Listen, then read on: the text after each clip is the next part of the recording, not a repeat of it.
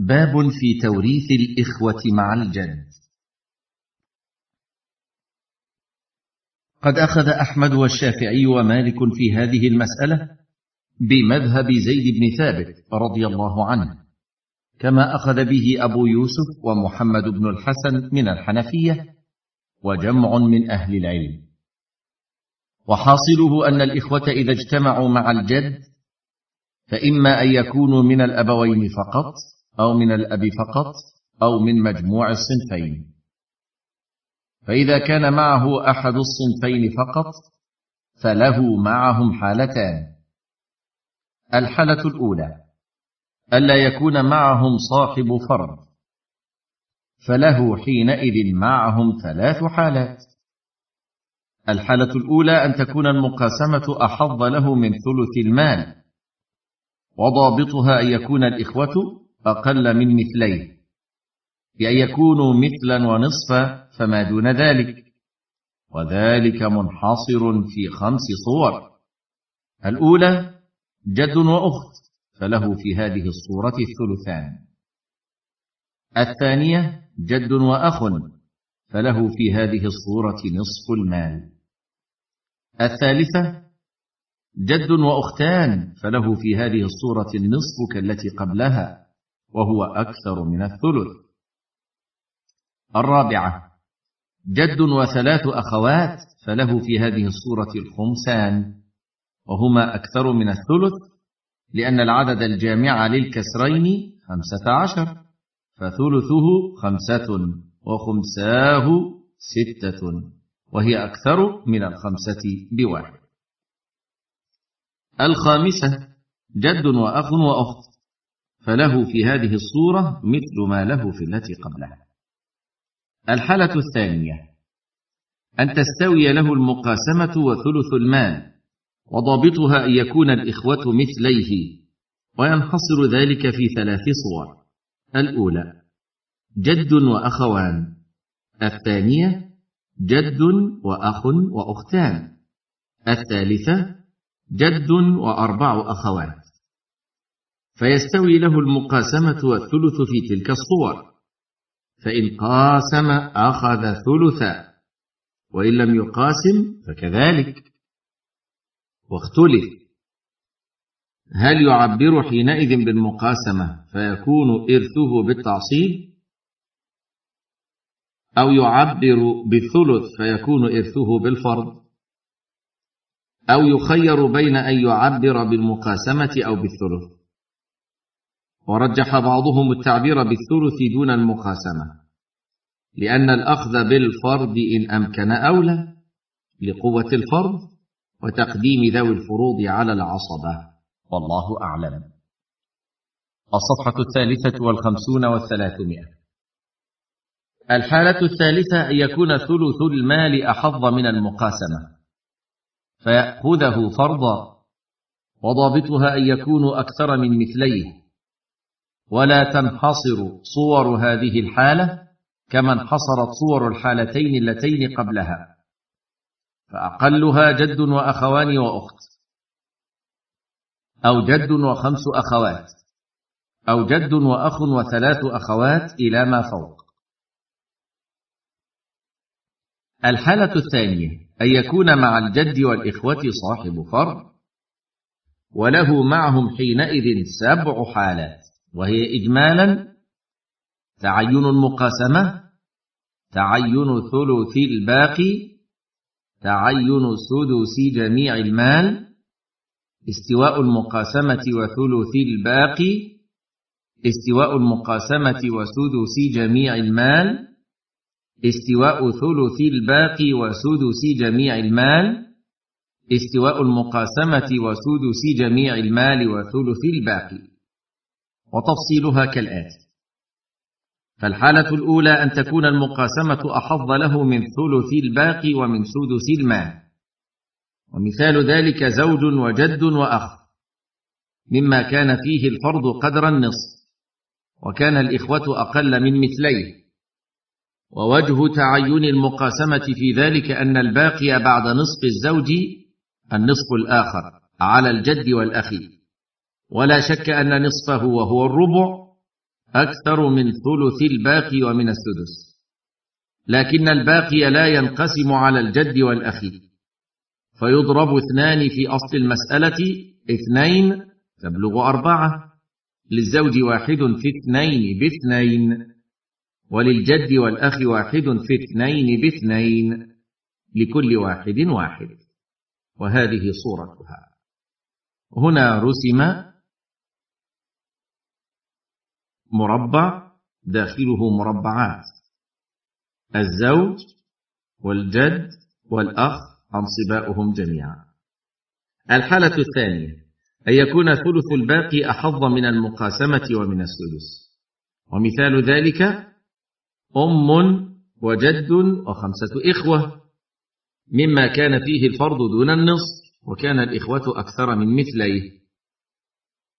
ووجه تعين ثلث الباقي في ذلك أن الباقي بعد سدس الأم خمسة على الجد وخمسة الإخوة وثلثها واحد وثلثان.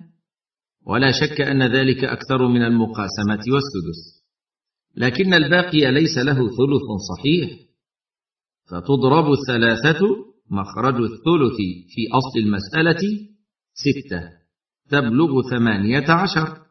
فللأم من أصلها واحد في ثلاثة بثلاثة.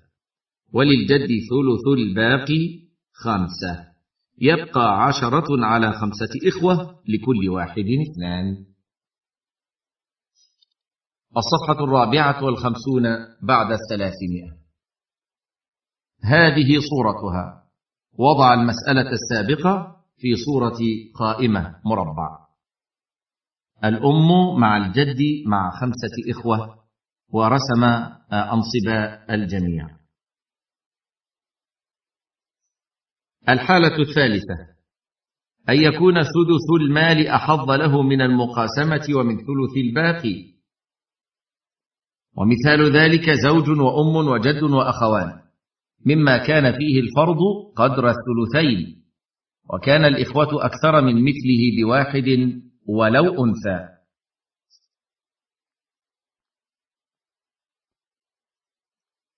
ووجه تعين السدس في ذلك أن الباقي بعد نصف الزوج وسدس الأم اثنان على الجد والأخوين.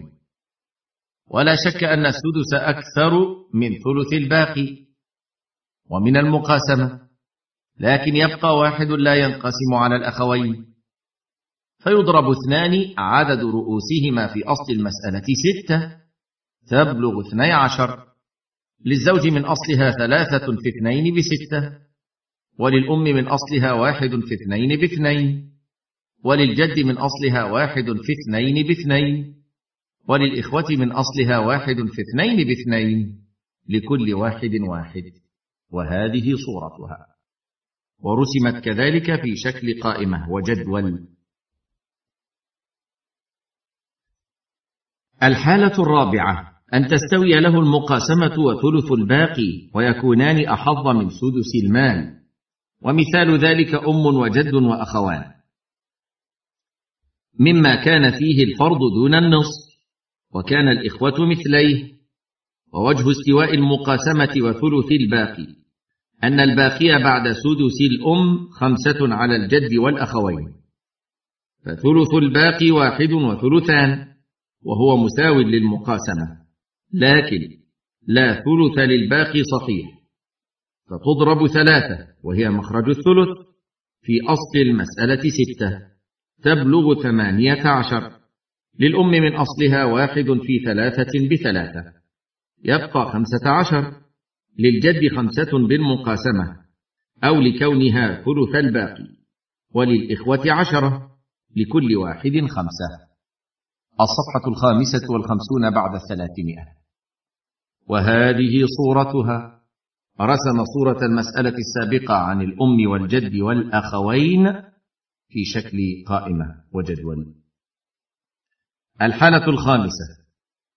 أن تستوي له المقاسمة وسدس المال ويكونان أحظ له من ثلث الباقي. ومثال ذلك زوج وجدة وجد وأخ. مما كان فيه الفرد قدر الثلثين وكان الموجود من الإخوة مثله. ووجه استواء المقاسمة والسدس أن الباقي بعد نصف الزوج وسدس الجدة اثنان على الجد والأخي. فللجد واحد بالمقاسمة أو لكونه السدس للأخ واحد. وهذه صورتها. ورسمها في شكل جدول. الحالة السادسة أن يستوي له سدس المال وثلث الباقي. ومثاله زوج وجد وثلاثة إخوة مما كان فيه الفرض قدر النصف. وكان الإخوة أكثر من مثلين. ووجه استواء السدس وثلث الباقي أن الباقي بعد نصف الزوج النصف الآخر على الجد والإخوة الثلاثة فالسدس قدر ثلث الباقي. لكن ليس للباقي ثلث صحيح. فيضرب مخرج الثلث ثلاثة في أصل المسألة وهو اثنان تبلغ ستة. للزوج من أصلها واحد في ثلاثة بثلاثة. يبقى ثلاثة للجد منها واحد وهو ثلث الباقي. ويساوي سدس الكل وللإخوة اثنان. ورؤوسهم ثلاثة لا تنقسم وتباين. فنضرب مصح المسألة ستة في رؤوس الإخوة ثلاثة فتبلغ ثمانية عشر. للزوج منها ثلاثة في ثلاثة بتسعة. وللجد واحد في ثلاثة بثلاثة. وللإخوة اثنان في ثلاثة بستة. لكل واحد اثنان. الصفحة السادسة والخمسون بعد الثلاثمائة. وهذه صورتها. ووضعت هنا في جدول. الزوج والجد وثلاثة من الإخوة. الحالة السابعة. أن تستوي له ثلاثة الأمور المقاسمة وثلث الباقي وسدس المال. مثال ذلك زوج وجد وأخوان. مما كان الفرض في قدر النصف وكان الإخوة مثليه ووجه استواء الأمور الثلاثة أن الباقي بعد نصف الزوج هو النصف الآخر على الجد والأخوين. فثلث الباقي والمقاسمة والسدس متساوية. لكن لا ثلث للباقي صحيح. فيضرب مخرج الثلث ثلاثة في أصل المسألة اثنين. تبلغ ستة. للزوج من أصلها واحد في ثلاثة بثلاثة. يبقى ثلاثة. للجد منها واحد بكل حال ويبقى اثنان للأخوين لكل واحد واحد. وهذه صورتها. رسم لها قائمة وجدول. فائدة للجد باعتبار ما يفضل عن الفرض وجودا وعدما أربعة أحوال. الحال الأول أن يفضل عن الفرض أكثر من السدس. فللجد خير الأمور الثلاثة من المقاسمة وثلث الباقي وسدس المال الحال الثاني أن يبقى قدر السدس فهو للجد فرضا. الحال الثالث أن يبقى دون السدس فيعال للجد بتمام السدس. الحال الرابع ألا يبقى شيء لاستغراق الفروض جميع المال فيعال بالسدس للجد. حاشية. الفوائد الجلية. الصفحة الحادية والعشرون والثانية والعشرون. وشرح الشنشوري على الرحبية بحاشية الباجوري في الصفحة الرابعة والثلاثين والمئة إلى الثامنة والثلاثين والمئة. انتهت الحاشية. الصفحة السابعة والخمسون والثلاثمائة. وفي هذه الثلاثة الأحوال تسقط الإخوة إلا الأخت في الأكدرية كما يأتي. حاشية؟ حاشية الباجوري في الصفحة الثامنة والثلاثين والمئة. انتهى. فائدة. يعطى الجد ثلث الباقي في بعض الأحوال قياسا على الأم في العمريتين لأن كل منهما له ولادة ولأنه لو لم يكن ثم ذو فرض أخذ ثلث المال. فإذا أخذ صاحب الفرض فرضه أخذ الجد ثلث الباقي. والباقي للإخوة ولم يعطى الجد الثلث كاملا لإضراره بالإخوة. ووجه إعطائه السدس أنه لا ينقص عنه مع الولد الذي هو أقوى فمع غيره أولى. حاشية العذب الفائض في الجزء الأول الصفحة العاشرة بعد المئة انتهى.